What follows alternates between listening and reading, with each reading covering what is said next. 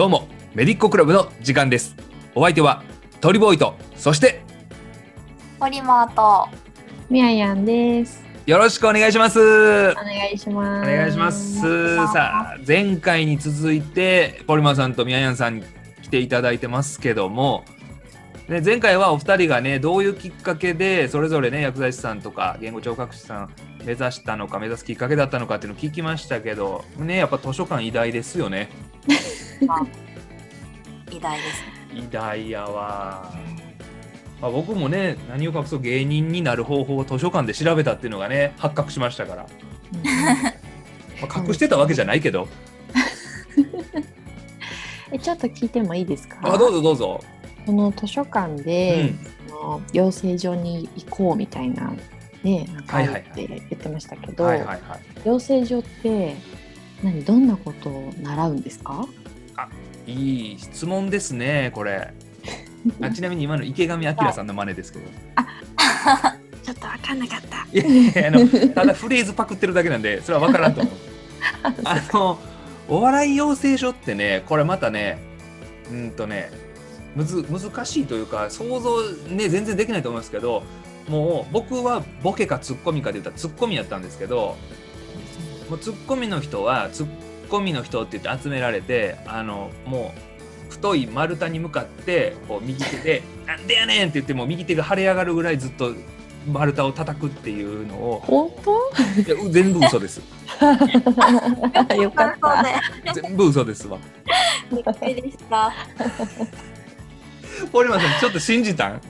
信じたよ。い嘘やすごめんごいでも想像しましたよね。パスタ。そんなわけないやん そんなわけないやん。ツッコミだけ集められたあたりから不穏な空気しかなくて。さすがさすが理系上は違うな。あの養成所ねもう本当にあのじゅ授業の種類というかまあ大きく言うと構成作家の先生にもう自分のネタを見てもらう授業、これがもう8割ぐらいですなんや。残りの2割でえーっとねまあ発声練習やったりあとまあねちょっとこれピンとこ来ないかもしれないですけどねダンスのレッスンとかもあるんですよ実は。ダンス？えーダンスのレッスンがあってえっとまあ実はねあのナインティナインさんぐらいに一回お笑いの人たちがアイドル化したことがあってああの人ら実はあのそれこそ雨上がりさんとかねバッファロー五郎さんとかと一緒にあのダンスユニットがあったのって知ってます？知らない。知らない。ですごいキャーキャー言われてた時代があって、まあ、それで、まあ、芸人ってやっぱ何でもできた方がいいっていうのをきっかけで授業にねダンスとかが入ったらしくてなるほど。ああとでもねやっぱ結構喋りってねリズム感大事なんでああ、それはわかる気がある程度ねリズム感ないやつってねあんまりおもろい話できないんですよ。それかもうむしろ人とは全く違うぐらい踊れへんやつリズム感のないやつが面白い。ああ、もあっていう感じでねダンスの授業とかもあったんですけどダンスの授業はやっぱりねお笑いを目指して入ってきたやつの中ではねすごい不人気でこんなん受ける意味ないやろみたいな感じでねどんどんやめてっていうか授業に出てこなくなるんですよみんなう。その時間ネタ作りしたいみたいな。そうそうそう俺はこんなんしに来たんちゃうねん言うてでも僕ダンスなんか知らんけどちょっと上手くて あのダンスの先生にえらい気に入られて俺だけ1年間生き通したっていう。最後の方先生と先生の助手さんと俺の3人とかありましたから。すごいへ全ーその先生あの USJ で踊ったりするような人ですから。プロだ。プロ本当のプロな感じでねダンスは僕は、まあ、ななんだかんだやってましたけど、まあ、もちろん発声とかもあってでそれ本ちゃんよ。こう構成作家さんにネタを見ても見てもらうっていうのはこれが一番メインですよね。ネタ見せっていうやつ手見せっていうんですけど。へもうねだからねネタの作り方なんか別にねちゃんと教えてもらうことないんですよ。ーそうなんですか。もう初っ端の授業からじゃああの相方いる人とか別にピンでやる人ネタ早速やってみてみたいな感じで授業始まる前にホワイトボードに今日のネタ店の順言うて自分たちで名前書いていってでじゃあはい次とか言って。で今のここのボケやったらもうちょっとこういう風にした方が笑えるんちゃうかなみたいなアドバイスはもらえるんですよ。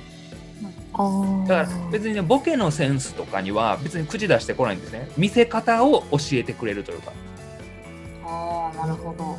だから多分ポルマンさんは分かるかもしれないですけどあの要は出来上がってきた座談会とかも別にそれ自体いじくらないじゃないですかうんそれをより分かりやすくするためにとかうんうん。より伝わりやすくするためにはもっとこうしたらいいんちゃうっていうアドバイスをくれるというか確かに。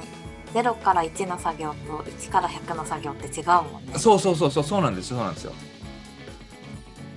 そういう感じの授業をだからあとは構成作家さんが56人やったかな？がそのコマで全然違う人に見てもらえてまあだから構成作家さんのねあのスタイルというか好みもあるし誰にはまるとかもあるんであれですけど。そんなんでえーっと僕らもちょうどね4月に入学して秋ぐらいにえーっとこいつはこのこの NSC 何期生の中で多少商品になるんじゃないかっていう順にクラス分けされるんですよ。厳しい。そうなんですよ。僕はありがたいことに一番上のクラスに入れてもらえたんですけどそこで、まあ噂は聞いてたけどもやばいやつがいるよって言って初めてクラス替えが終わって出会ったのがジャルジャルやったんですけどおーすごい。やばいやつだったんですね。やばかったですね。ジャルジャルとあとね、まあ、これはね関東の方知らないかもしれないですけどプラスマイナスっていう2人がいたんですけどわかるかな。これもまたあの何かで調べてみてください。プラスマイナスとかジャルジャルとかいましたしあとはその時は一緒のクラスじゃなかったけど銀シャリも僕同期でおお。あの銀シャリのツッコミの橋本君はあの何度か僕にあの組まへんか言うてくれてましたね。おお。でも橋本君はねボケたかったみたいなんですけど俺はずっと「お前はどう考えてもツッコミやで」ってずっと言い続けてたんですよ。わツッコミとツッコミで組むのはちょっとちゃうと思うでって言ってあのうなぎと組んであのツッコミにちゃんとなってあれだから彼らが売れたん俺のおかげちゃうかなってずっと思ってるんですよ。確かにどっかにあったかもしれない。そうそうなんですよだからそうそうそうまあまあちょっとねあのお題からそれましたけどよ 養成所ってねそういうとこなんですよ。へえ面白い。知らなかった。うん。そうで、えー、と一応ありがたいことに、えー、と養成所を卒業する卒業公演みたいなのがあってそこからもうあのまあセミプロみたいな扱いですよねもうあの養成所生養成所の生徒でもないしまだプロとも言える何者でもないあとはオーディション自分たちで受けてのし上がっていけよっていうところに掘り出されるっていう感じなんですよ。ええそこからオーディションがあるんですね。そうですそうです。へえ、なんか、うん僕、テレビでやってる、そのオーディションっていうのかな、なんか。あの、お笑いグランプリ的なのを決める番組。はいはいはいはい。卒業したら出れるようになるの？いやもうあんなんに引っかかってるような人らはもうある程度養成所の中でもず全然トップクラスの人らですわ。ほうほう。もうえ、エンうんトリーできるようになる。エントリーできるやつとあのーある程度のグレードの仕事を取ってないとエントリーできないようなやつがあるんですよ。うん。レベルがある。そうなんですそうなんです。へなかなかね見てる側には分かんない。わからないと思うだから要はテレビで見たことあるけど全然売れてへんって言うてますけどみたいな感じでやってる人たちはそこそこ名前売れてるんですよ実は。うんうんなのでテレビで見るあんまり見たことないなこの芸人さんっていう人もあのあこの底辺レベルの中では面白い方なんやなっていう目で見てあげてください。温かい目で。温かい目でもぜひともいやほんまいるんですよお前お笑いの舞台見に来たのになんでそんな家でも笑わへんねんみたいな人たまにいるんですよ。